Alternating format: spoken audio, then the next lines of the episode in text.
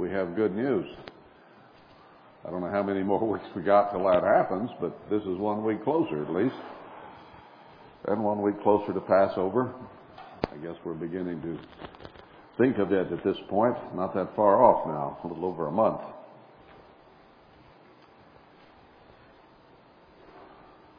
Let's go back to Matthew 5 again today. I've thought and been on this for quite some time, but I felt that going through and spending some time among the things that Christ told us to do as the conditions of the new covenant were a really good thing to be considering as we come up toward Passover and we're getting closer to it. So last week we finished in verse 16 and come to 17 where he changes uh, subjects, Matthew 5:17. Here he says, "Think not that I am come to destroy the law or the prophets. I am not come to destroy, but to fulfill." Of course, Protestants read that verse and stop right there because they say he fulfilled the law and therefore it isn't necessary to keep it anymore since he fulfilled it.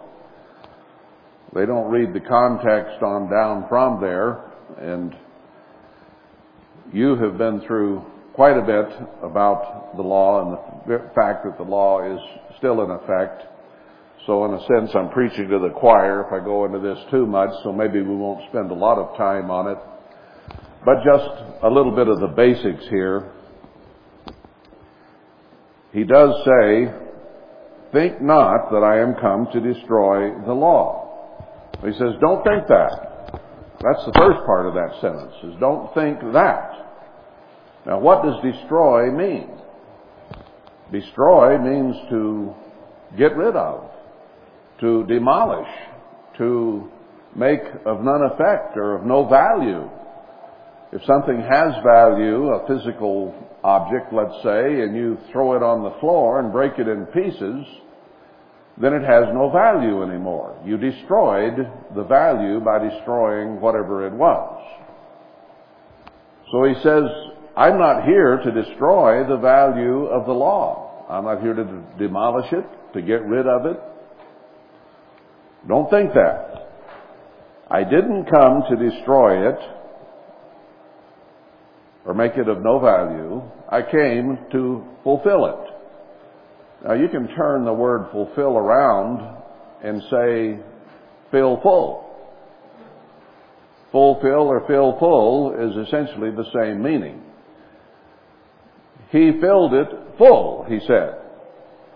Now, if we read on down in the ensuing verses through the rest of this chapter, we see by the context what he meant by that the law was not fully complete in the Old Testament.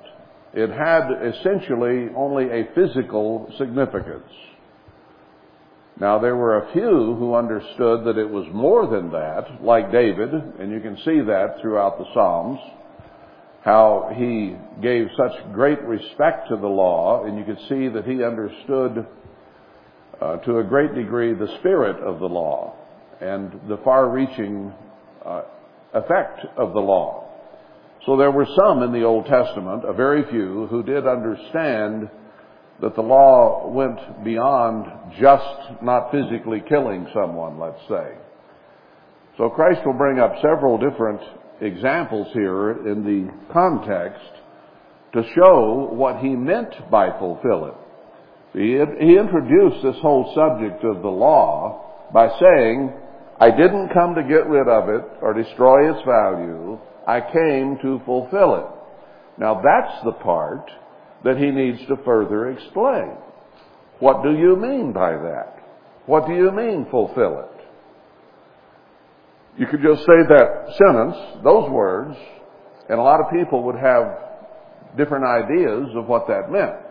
And the Protestants who didn't like the law immediately assumed that meant do away with it. Get rid of it. Destroy it. Throw it away.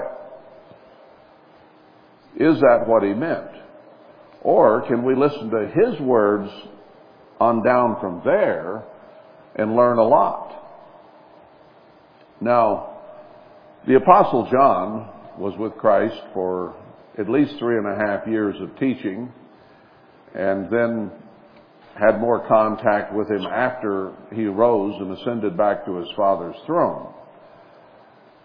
Let's go back for a moment and understand what the law is. How do you define it? What's it about? 1 John chapter 3 he starts talking about love and the love that God has bestowed upon us. Well, let's read it. Behold, what manner of love the Father has bestowed upon us, that we should be called the sons of God.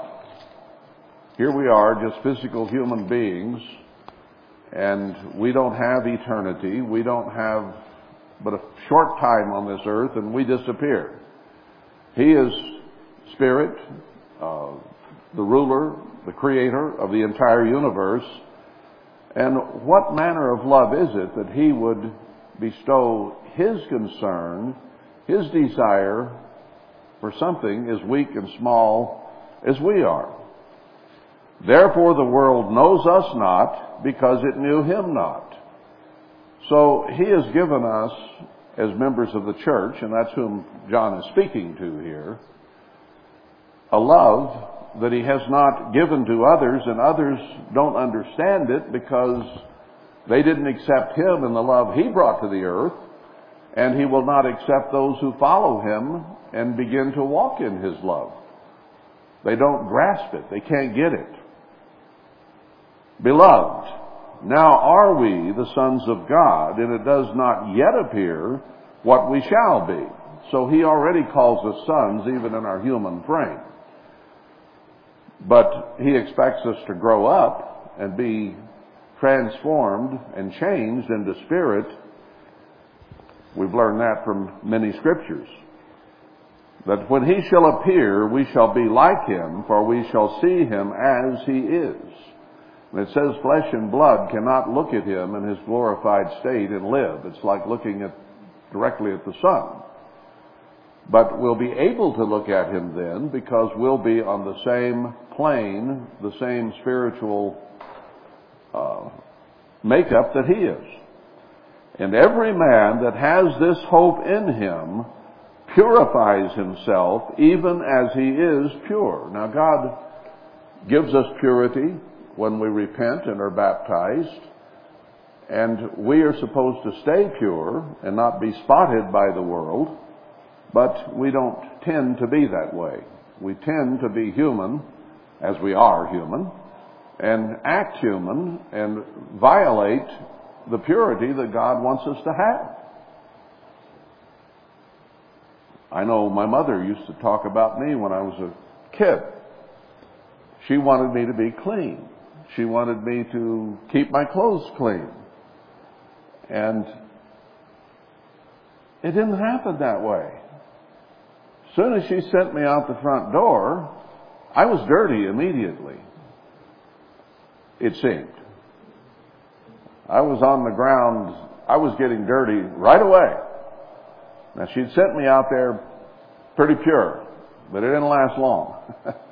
and God purifies us, and then it doesn't tend to last long because we dirty ourselves pretty fast.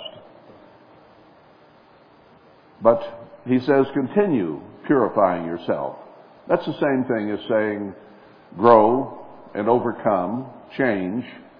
He says, if we overcome, we'll be with him in his kingdom. And purifying is the same as changing or overcoming, getting rid of that which is impure. Now he goes on to explain what he's talking about. Now this is John after Christ had come and had lived and had taught John and had died and gone back to his Father in heaven, and everything that was ever going to be done away, if anything, had been done away, okay? Years earlier, because John is writing almost 60 years after Christ had come and gone. So, he's the last apostle standing. Now here's what he has to say.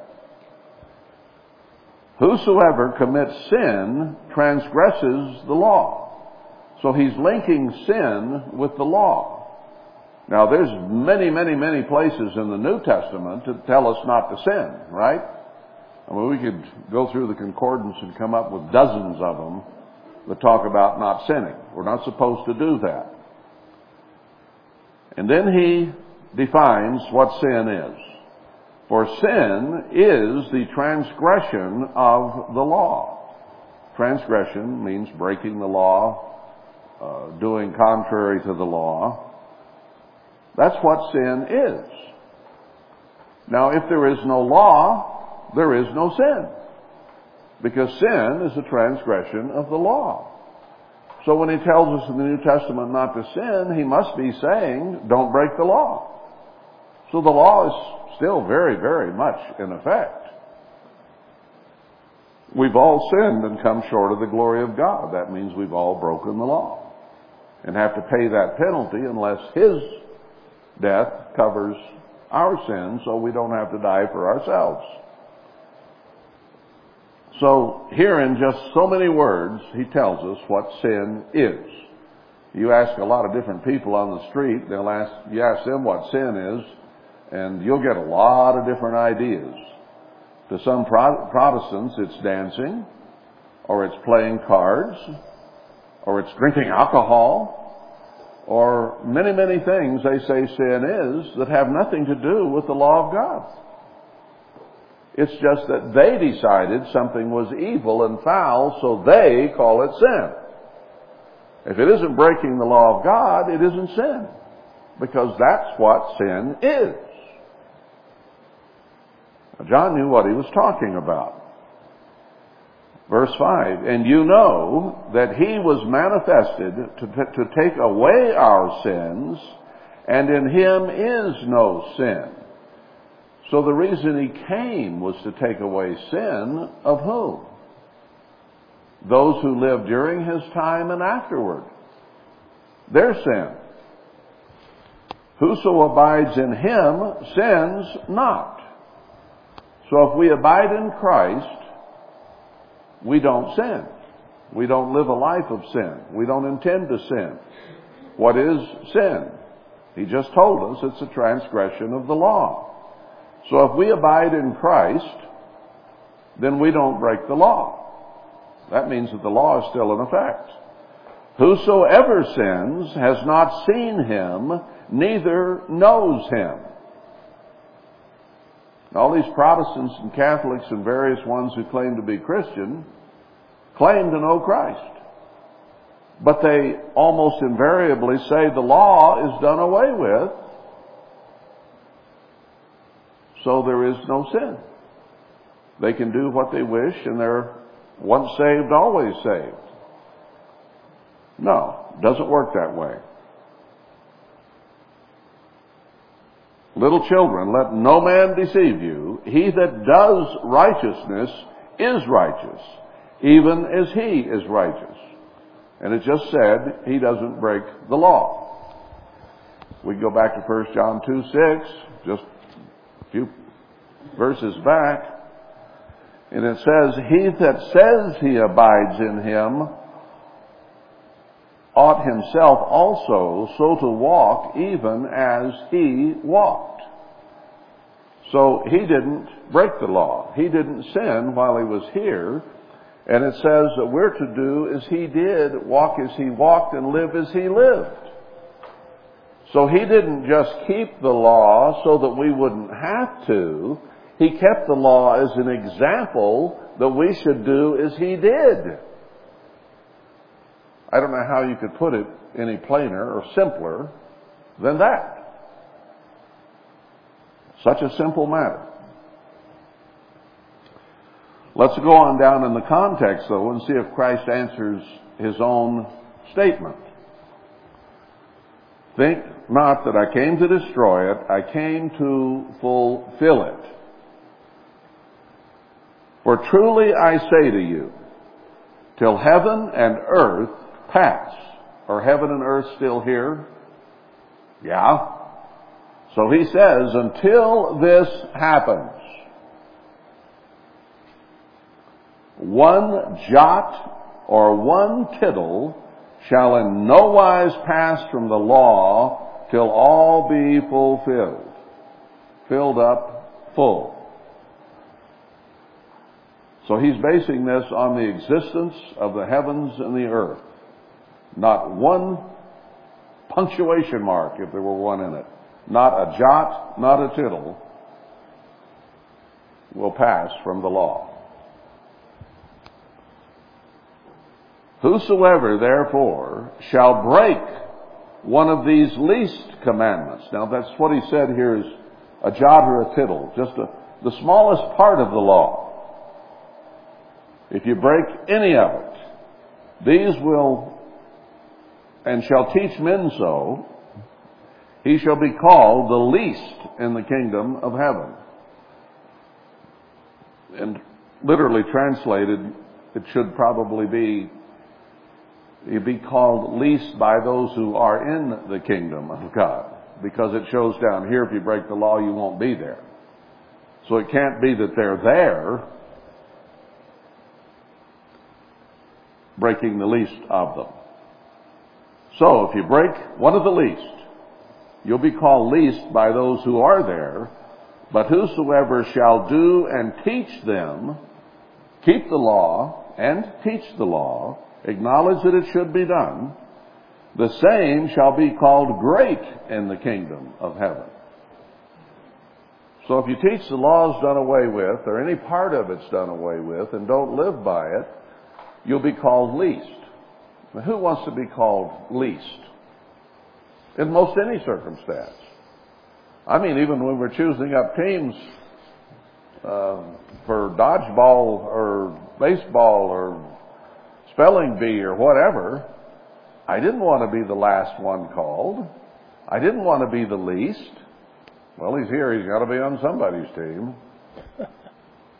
you know, there were those poor kids. They'd always get the better athletes to choose teams. And there were one or two that always were last. Always. And they were looked upon as the least by the other kids. That was not a good feeling. Now, in any circumstance you're in, you would like to be called great or the best rather than the least. So, let's put it to the law. If you, if you don't keep it, you're the least. If you keep it, you're the greatest, you're the best, you're the most.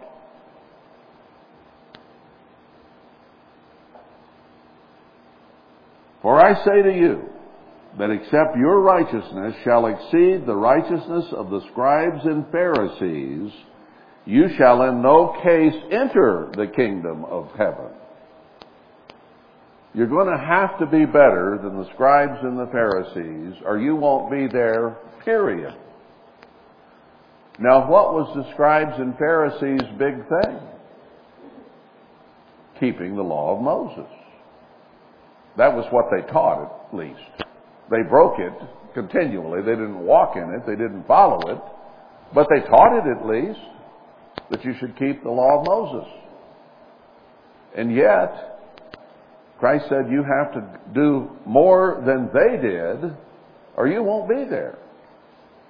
They, in their self-righteousness, thought that by keeping the law, they could earn salvation. And that's why they went about continually bragging about how they were keeping the law and what good deeds and works of the law they were doing. They even wrote them on their, they made long sleeves with white so they could write their good deeds out to show everybody. Look what I did. Self-righteous and sickening to the core. Do you like to sit and listen to somebody talk about themselves and all the wonderful things they've done and are? That gets pretty boring pretty fast. I've talked to girls or women that go out on a date with some guy. And the whole evening, all he did was talk about himself and his accomplishments and how great he was.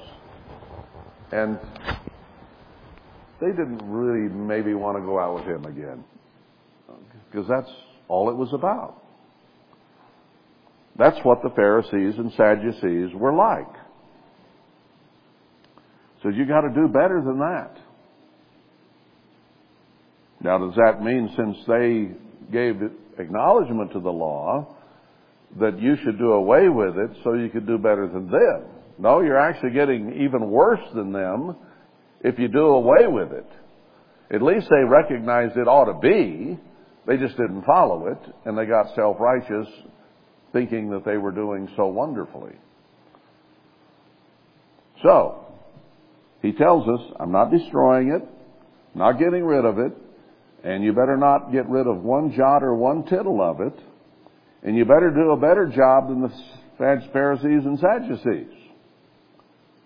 So he's laying out some things here at the beginning of speaking of this subject, and he'll go on now to explain what he means by this. But he wants us to have our attention focused on what he's trying to get across to us. So he lays out the questions, if you will, then he starts giving the answers to what he means by all this. He says, You have heard. Now, we have heard a lot of things, a lot of different approaches, and they had too. You have heard, and he was speaking here only to his disciples, not to the world. He had gone to a mountain and gotten away from the multitude, and his disciples came to him, and when he sat down, he began to teach them, because they were to be teachers of the church later on. so, speaking to them, they have heard. Well, where did they hear it? From the scribes, the Pharisees, the publicans, the Essenes. You've heard that it was said by them of old time, You shall not kill. Now there's where the Pharisees and the Sadducees were. They didn't believe you ought to kill. So they'd heard that. They'd read it in the Old Testament. The scribes and the Pharisees had read it to them in the synagogue. Read the Ten Commandments as they're written in Deuteronomy and Exodus. So they'd heard that. You shall not kill. And whosoever shall kill shall be in danger of the judgment. If you killed back then, it was eye for an eye, tooth for a tooth, and if you murdered, you should be executed, stoned with stones. Not just for killing, but for other offenses as well. So they'd heard that. Now he's going to tell them something different here. You've heard this. But I say to you, You've heard this, but I'm adding something. I say to you that whosoever is angry with his brother shall be in danger of the judgment. Without cause is not actually in the Greek. I say to you that whoever is angry with his brother shall be in danger of the judgment. So, just being angry is a level of the law. What is anger? Anger is an attitude, isn't it? Anger is a state of mind. So he's beginning to talk about here immediately about what is in your mind. You're in danger of the judgment. That's a judgment of men, perhaps. Uh, if you have certain attitudes of mind, anger being one of them. That puts you in danger of the judgment. Does that mean eternal judgment? Not just the judgment of men? I think so. Is God going to have in His kingdom tens of thousands of angry beings? Not a chance. Not a chance. You know what he's been dealing with now for quite some time?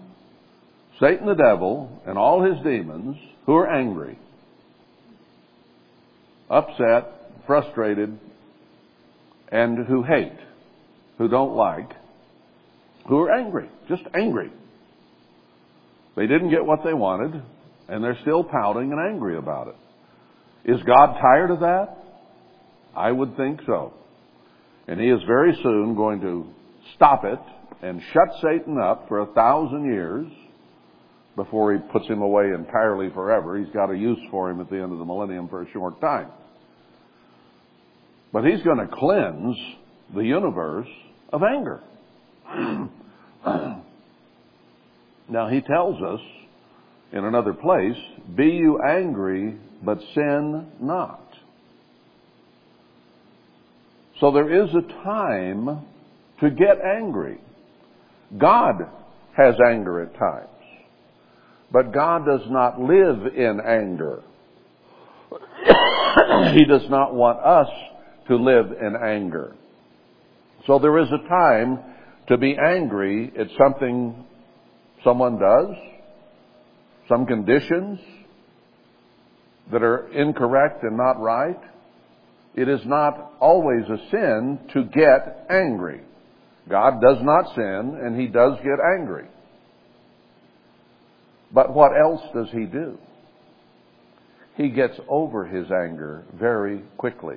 It says he is slow to anger, slow to wrath, and he gets over it. Now, what does he tell us to do? He says, you can be angry, but get over it by sundown. There's a limit.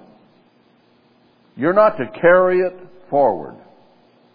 If you have a bad attitude of anger against someone or whatever, you're supposed to get over it. You should get over it by sundown. Now, if it's bad enough, you may not be able to accomplish that.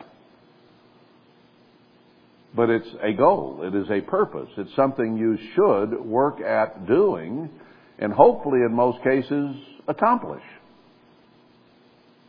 Now he tells us there in Lamentations, he gives us a fresh start every day. Now we're to be like him. We should be able to give people a fresh start every day.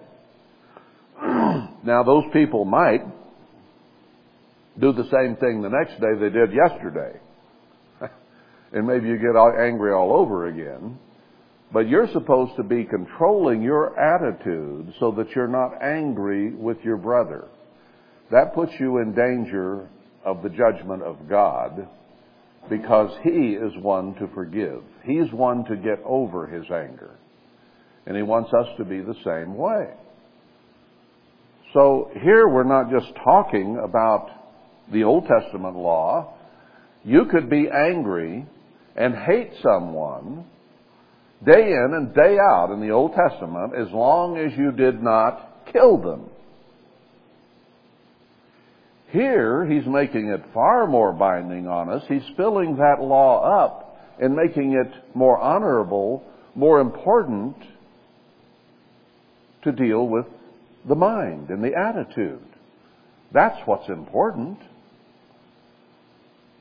You know, if you stay angry long enough, you may act on it and kill somebody. No, don't be angry. Angry or anger is not a healthy attitude to be in. Who does it hurt? You. You're the one that's frustrated and angry and mad. Doesn't really hurt the guy you're mad at all that much. Because he can't read your mind. He's not around you. You're not going to be around him anyway because you're angry at him.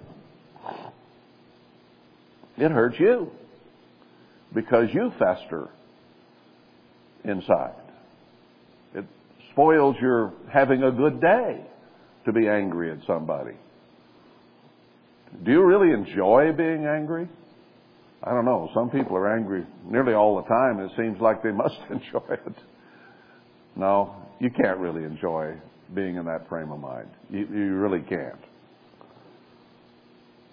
But that's what he's talking about here, is filling it up, making it fuller, making it more binding and more effective. Killing is not the end of it, as he starts to say here in verse 22. So even being angry with your brother puts you in danger of the judgment because God is not going to have an angry universe.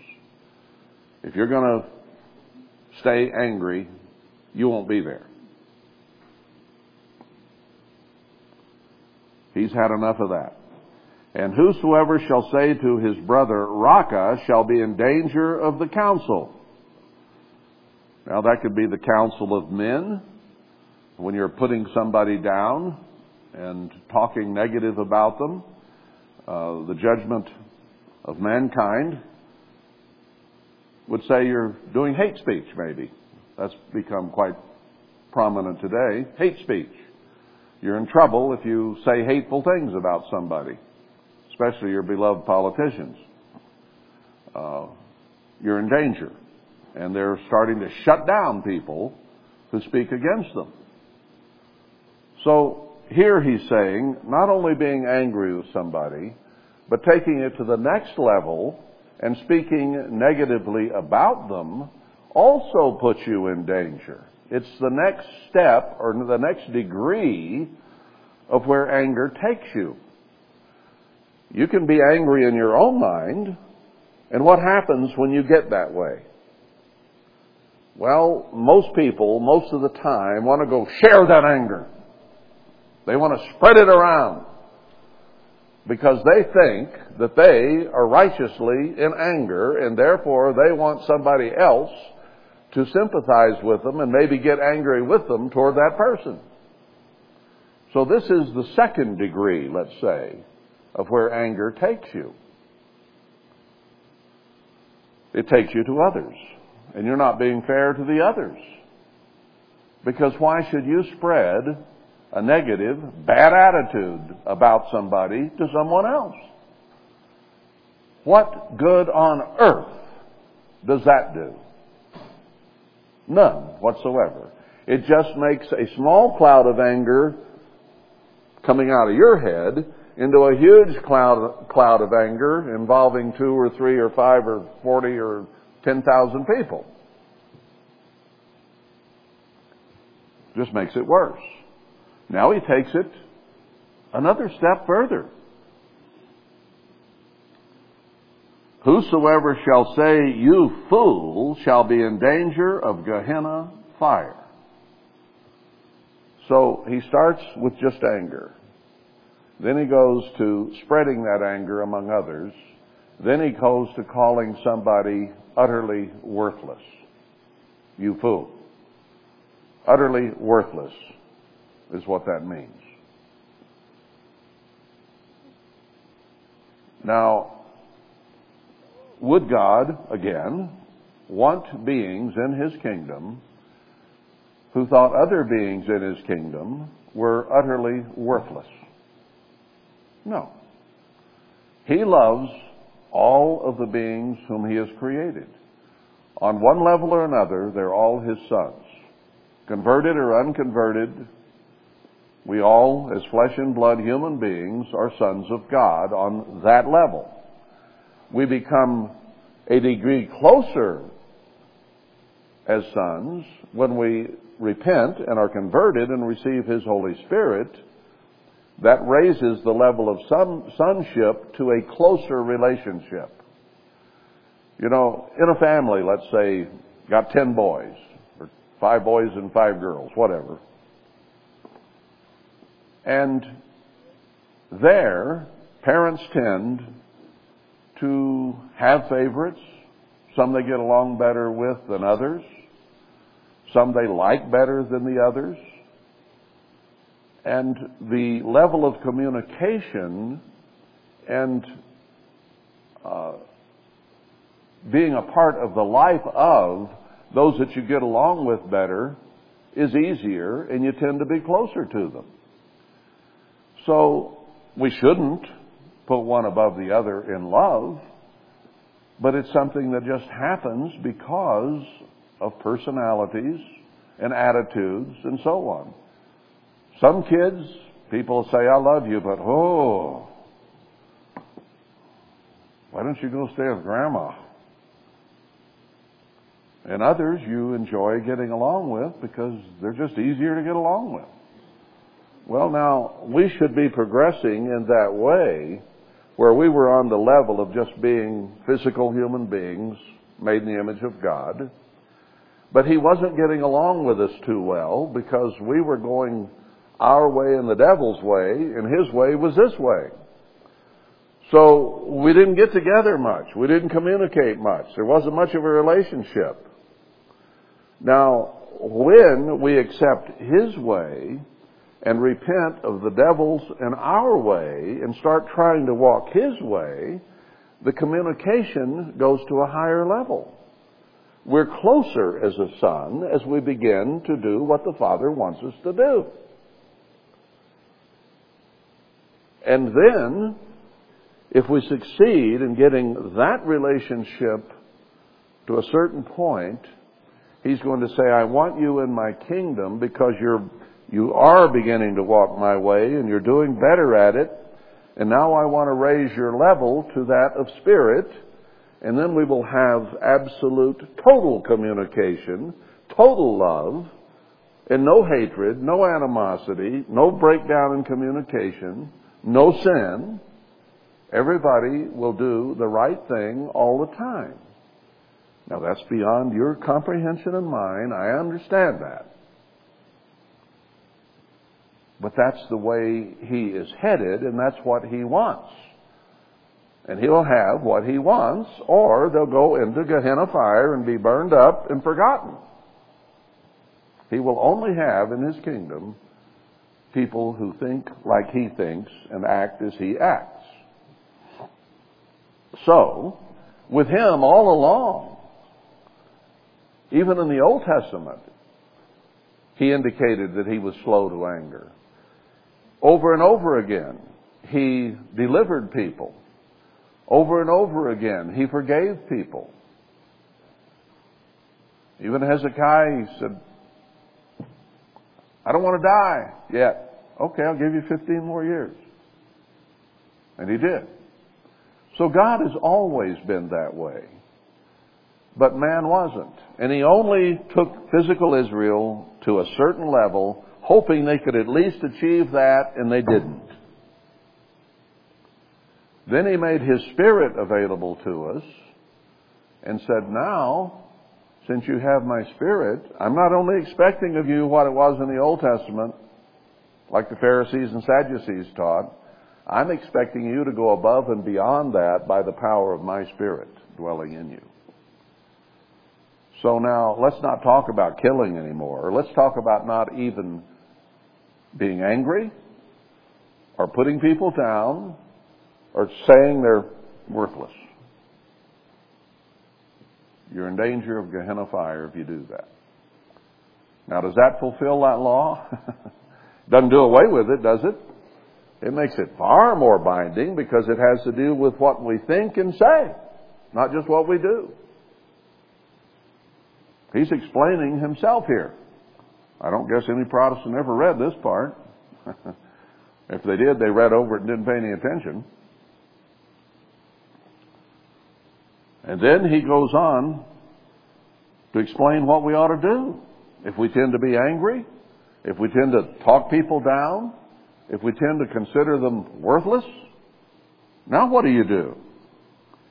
Therefore, verse 23, starts giving us instruction on what to do about this. If you bring your gift to the altar, now he's speaking of the altar of God.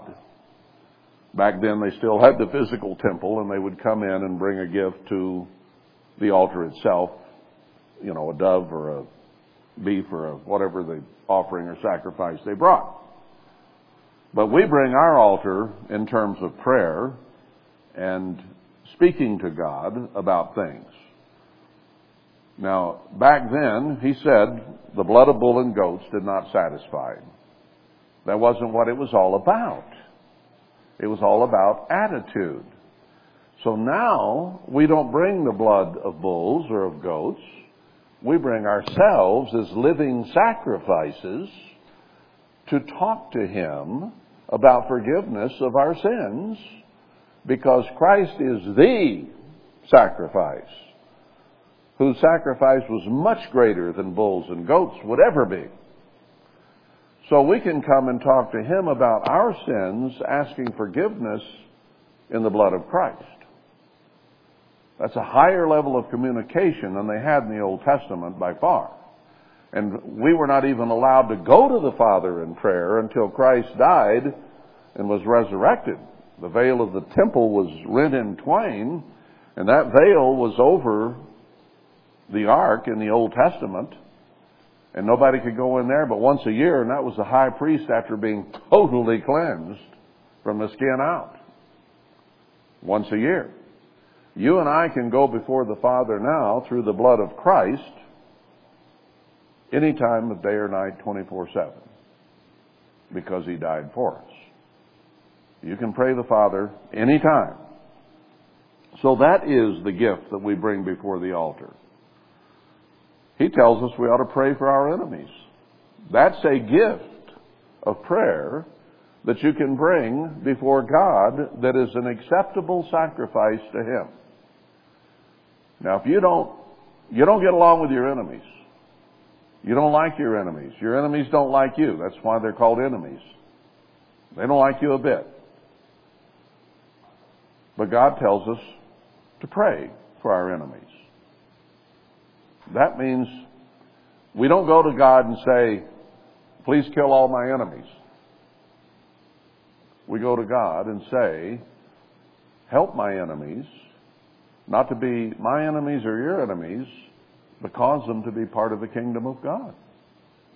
We should pray that our enemies fulfill the purpose for which they're on this earth. Every human being who's been ever born on this earth is intended by God to be a part of His kingdom. And He's going to save most through the millennium and the great white throne judgment. He's not right now, not even trying. But He will then. And most are going to make it because He's a successful God, successful Father. He knows how to raise kids right. But he's turned us over to the devil for the time being, who is the present ruler of this world, who doesn't know how to raise kids and is trying to destroy them as fast as he can. That's why we have pedophiles in our government. Because they're listening to Satan's wavelength and they want to hurt and destroy children for their own pleasure. Kill them in abortions or abuse them and misuse them when they're 8, 9, 10, 11, 12 years of old, age. That's Satan's way of thinking.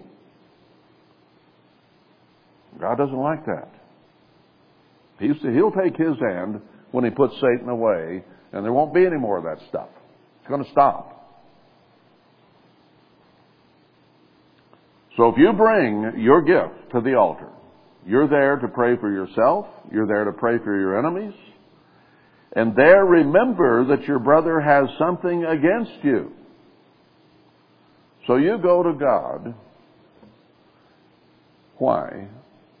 Because you want your communication and your relationship with God to be good, right? We all want to get along with God. That's why we go and pray to Him, is so that we might learn to get along and that He might show love and concern for us and answer our prayers in the way that we would like to have them answered. But he said, wait a minute. If you come to talk to me and you remember that your brother has something against you, leave your gift before the altar. Just put it in abeyance. Leave it sitting there. Don't even follow through with the request until you take care of a problem, if at all possible. Leave your gift there uh, before the altar and go your way. First be reconciled to your brother and then come and offer your gift. What is God's plan and purpose? It is to have everybody who remains in the universe living together in love and closeness, security, uh, peace of mind. He wants us to all have that. We don't have it here under Satan's system and with our carnal nature. Not at all. Hopefully we're learning it little by little as we try to walk God's way. So it's about relationships, right? It's not about things. This world is about things, material things. That's what people's goals and purposes are, is things, and who has the most things and the best things, and so on. That's not what it's about. It's about getting along with each other. When people say they want peace, they do.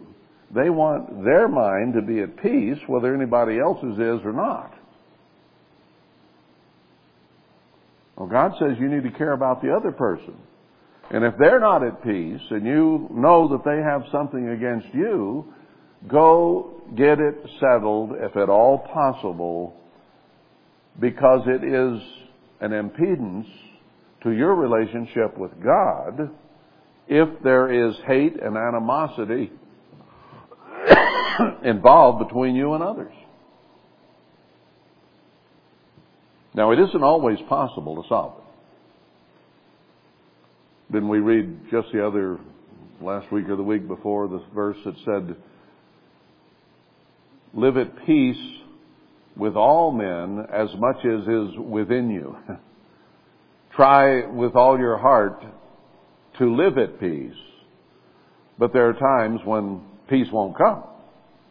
Now, David tried to live at peace, but he had enemies that were implacable and they were not about to give up their hatred for David. So he tried, and he went to God, and he prayed for them. Um, sometimes he killed them. he wasn't under the New Testament terms in that sense. It was still legal for the king to chop off heads if the king felt they needed it. So everything in ancient Israel wasn't what it should have been. But you can see David struggling with that sometimes as you read the Psalms and how he's dealing with it and what the attitude of mind ought to be. So do everything you can. Go to your brother. Try to resolve it because then you can go to God and put your offering before Him in peace. Now you might have to go to him and say, Father, I read that. Said if somebody has something against me, I'm to go to them and to try to solve it. If I can't solve it, at least I'm now coming before you saying, I did my best. I tried. I talked to them. I reasoned with them. I admitted my wrong if there was any. I tried to make peace.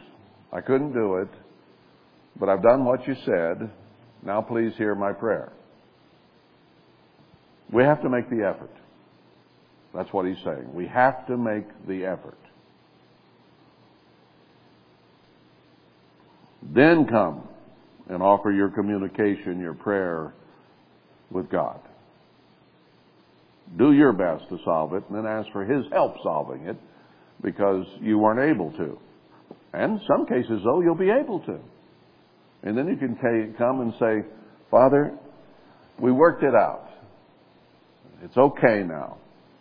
Thank you for sending me there to get it fixed. Yeah, we're lazy and we don't like confrontation and we'd rather God fix it. Make them quit hating me. Yeah, he don't do that. He doesn't go there. He tells you, you fix it if you can. Now in the Old Testament, the way you fixed it, you'd go kill them. And then you got stoned to death for that. But you could hate them all you wanted, and they could hate you all they wanted, and there was no penalty for that in the Old Testament. He says, now, I'll show you something else.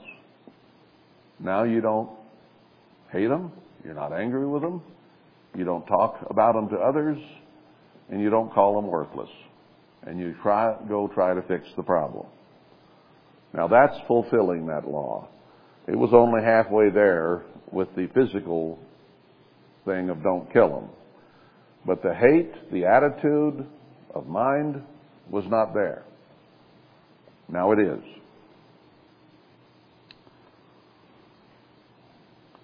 So then he adds to that, verse 25. Agree with your adversary quickly while you're still walking with him. Lest at any time the adversary deliver you to the judge, and the judge deliver you to the officer, and you be cast into prison. So your enemy or your adversary doesn't like you. And they're going to do everything they can to destroy you. So you're supposed to work with them as best you can to resolve the problem. Because it will only get worse and worse and worse until they're trying to put you in prison and may get the job done. We've had that right here. I've had people accusing me of murder and of all kinds of things, literal murder, which was crazy, with no foundation whatsoever. But you try to resolve it. Oh no, I know it's true. And they go to the sheriff and so on. And, and they've tried to get me in jail several times. Now, I'd like to solve it. I'd like for it to be at peace here. But we've tried various means and methods, and so far that's not been achieved. And God says we'll not be able to achieve it. If you read the prophecies, it says that they're going to have to go away. And they're going to be put to famine and the sword.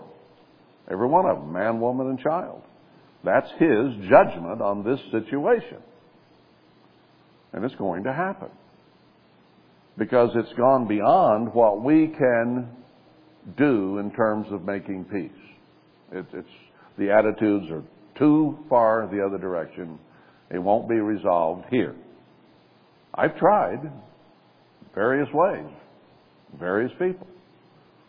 But those attitudes are not changing, and now we got court dates hanging over us and lawsuits and all kinds of stuff, and accused crimes that would put me in jail. So, I've tried, you've tried, and we haven't been able to make peace with these people, so God says, okay, I'll handle it. And He will. He's even said how. So, we do the best we can. And sometimes we can accomplish it, sometimes we can't. Then we go and say, God, this is beyond me. It's too big for me. I can't handle it. I need your help. And then in His way and in His time, He'll take care of that.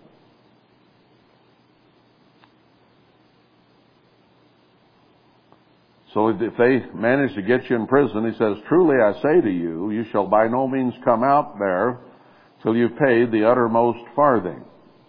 Whatever they've accused you of and got you convicted of and got you in jail for, you're going to have to pay the penalty.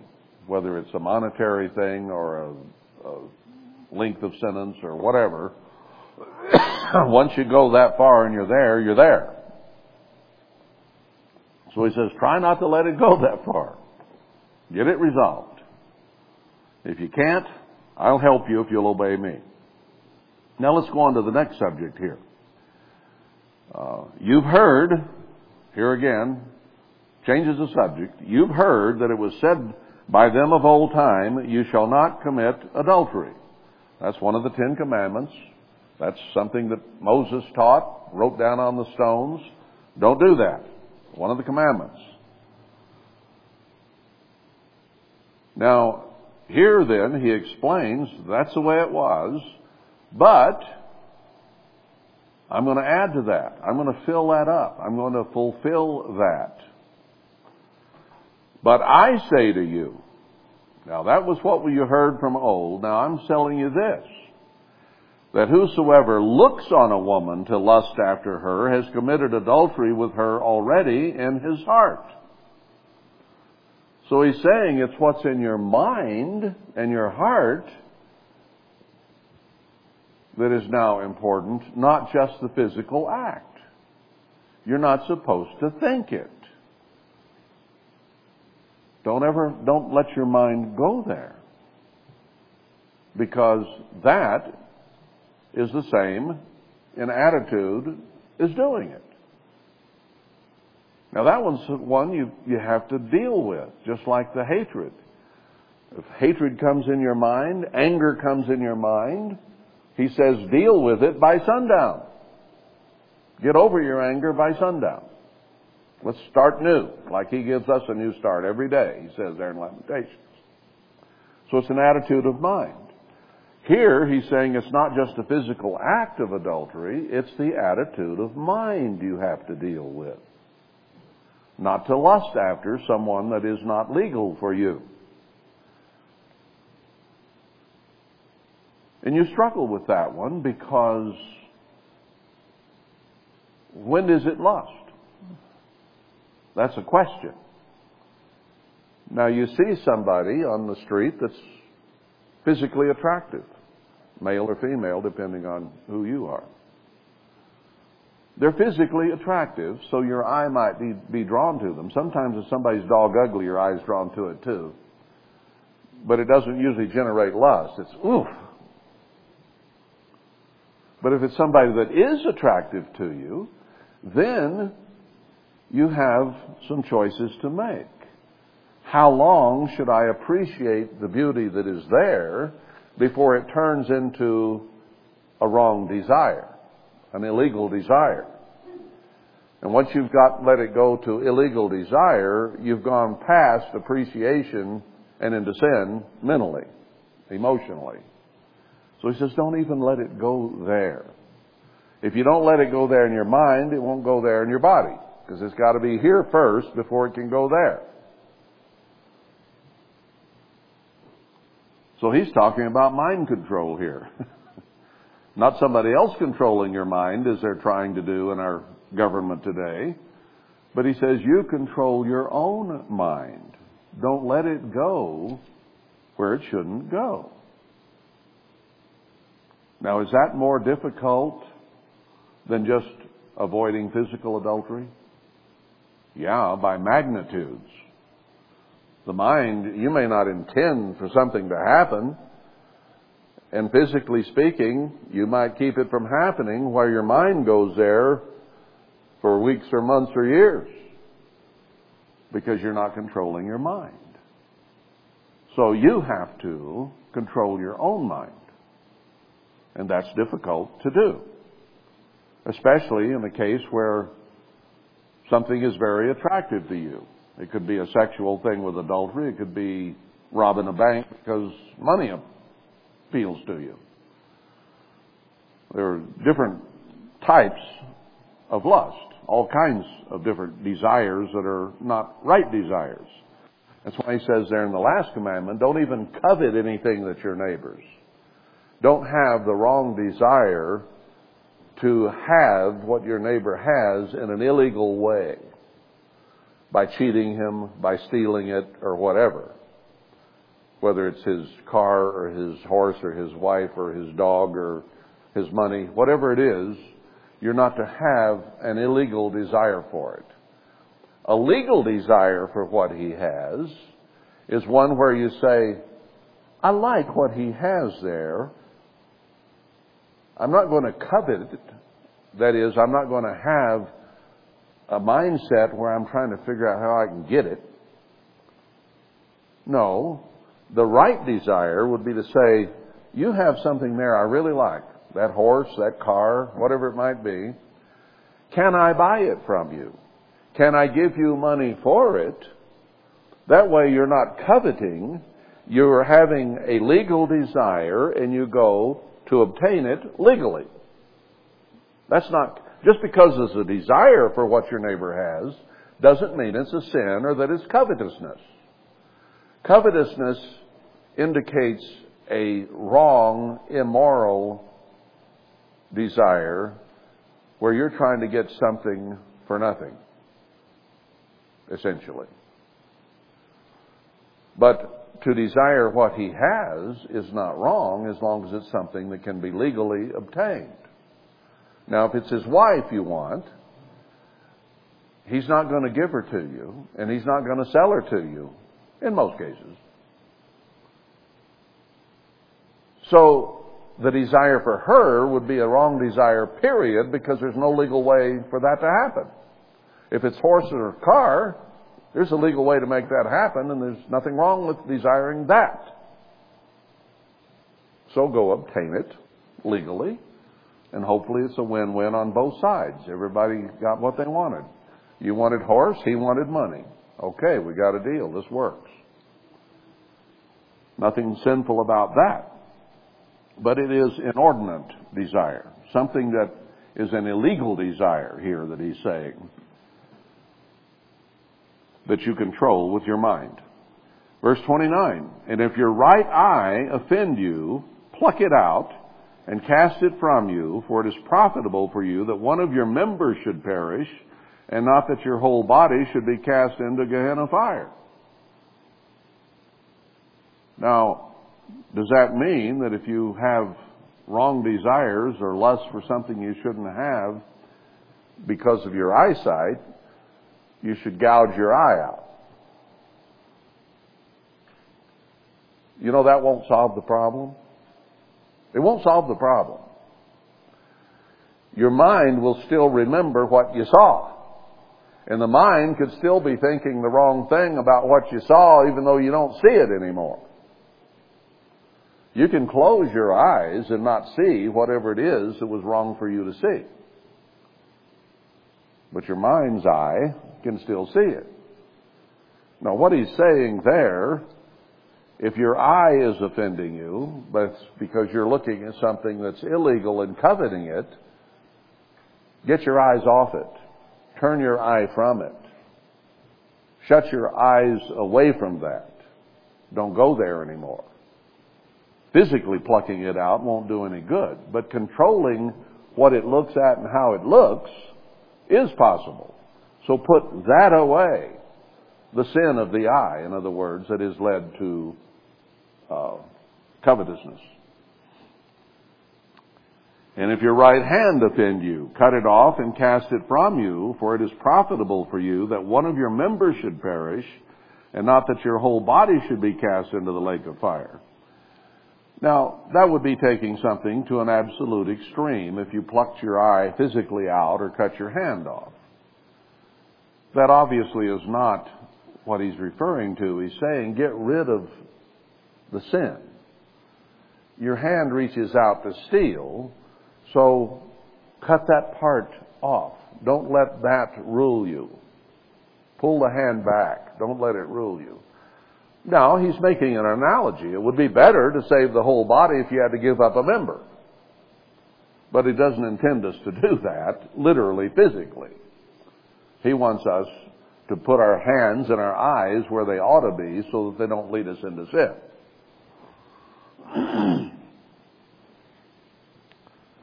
It has been said, Whosoever shall put away his wife, let him give her a writing of divorcement. He allowed that in Exodus 24. Uh, if you didn't, weren't happy with a wife, you could put her away. For most any reason. Didn't matter what it was, you could get rid of her. Just by putting her away. But I say to you that whosoever shall put away his wife, saving for the cause of fornication, causes her to commit adultery. And whosoever shall marry her that is divorced commits adultery. Now, he boils it down here, and he confirms it in Matthew 19, that divorcing for just any reason is not legal anymore. But if there is, the word here is porneia in the Greek, uh, which means not just premarital uh, sex, where you're not a virgin when you get married, and you lied about it and told them you were.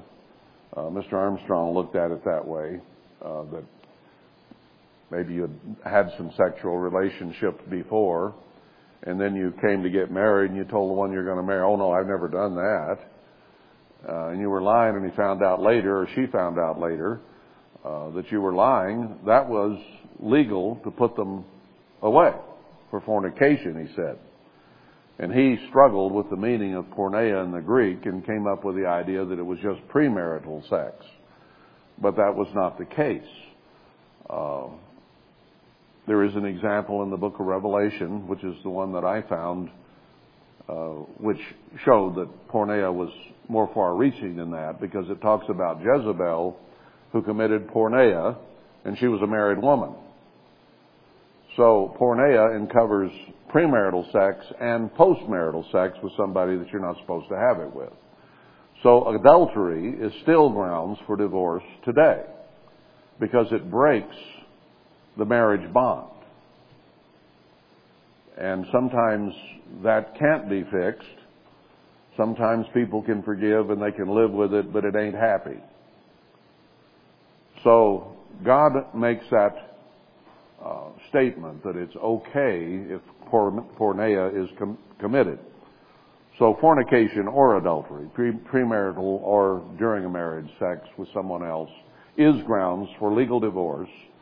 And 1 Corinthians 7 makes it very clear that that person who put the other away for that sin could remarry. Now, Christ divorced Israel because of adultery. It wasn't premarital sin. After he married Israel, she went into sin and political adultery.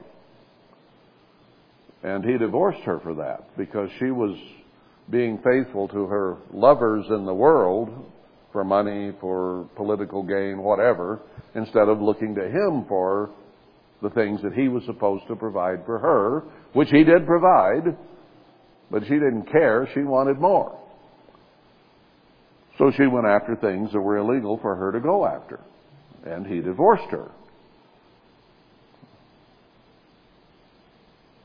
So he says, you can't anymore just divorce her. And it didn't allow the women to put the men away back then. It was still sexist. But the man could put the woman away. now this would go either direction. Whoever's unfaithful gives you legal grounds for divorce if you want to do that. If you want to try to patch it up, uh, okay.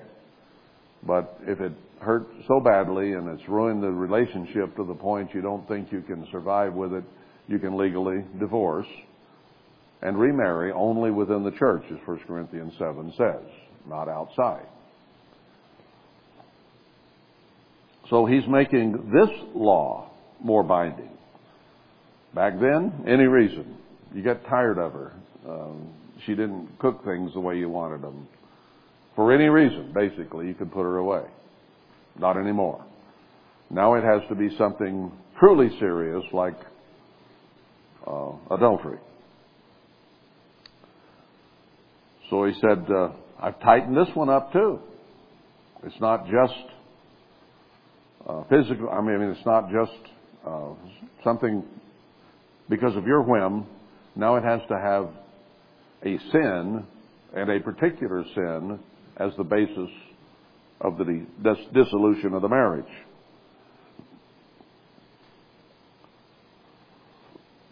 So he's going through subject by subject and showing what he meant by fulfilling the law and going beyond what the Pharisees and Sadducees did. They only taught the physical application, the letter of the law. That's as far as they went. Now he's saying you've got to go beyond the letter of the law and keep the spirit of the law, which is in the mind. So he's not doing away with it. He's making it far more binding than it was in the Old Testament, and we have much more to live up to. And we'll be happier as a result if we accomplish that. Well, that's, we're out of time today, so let's stop right there. But you can see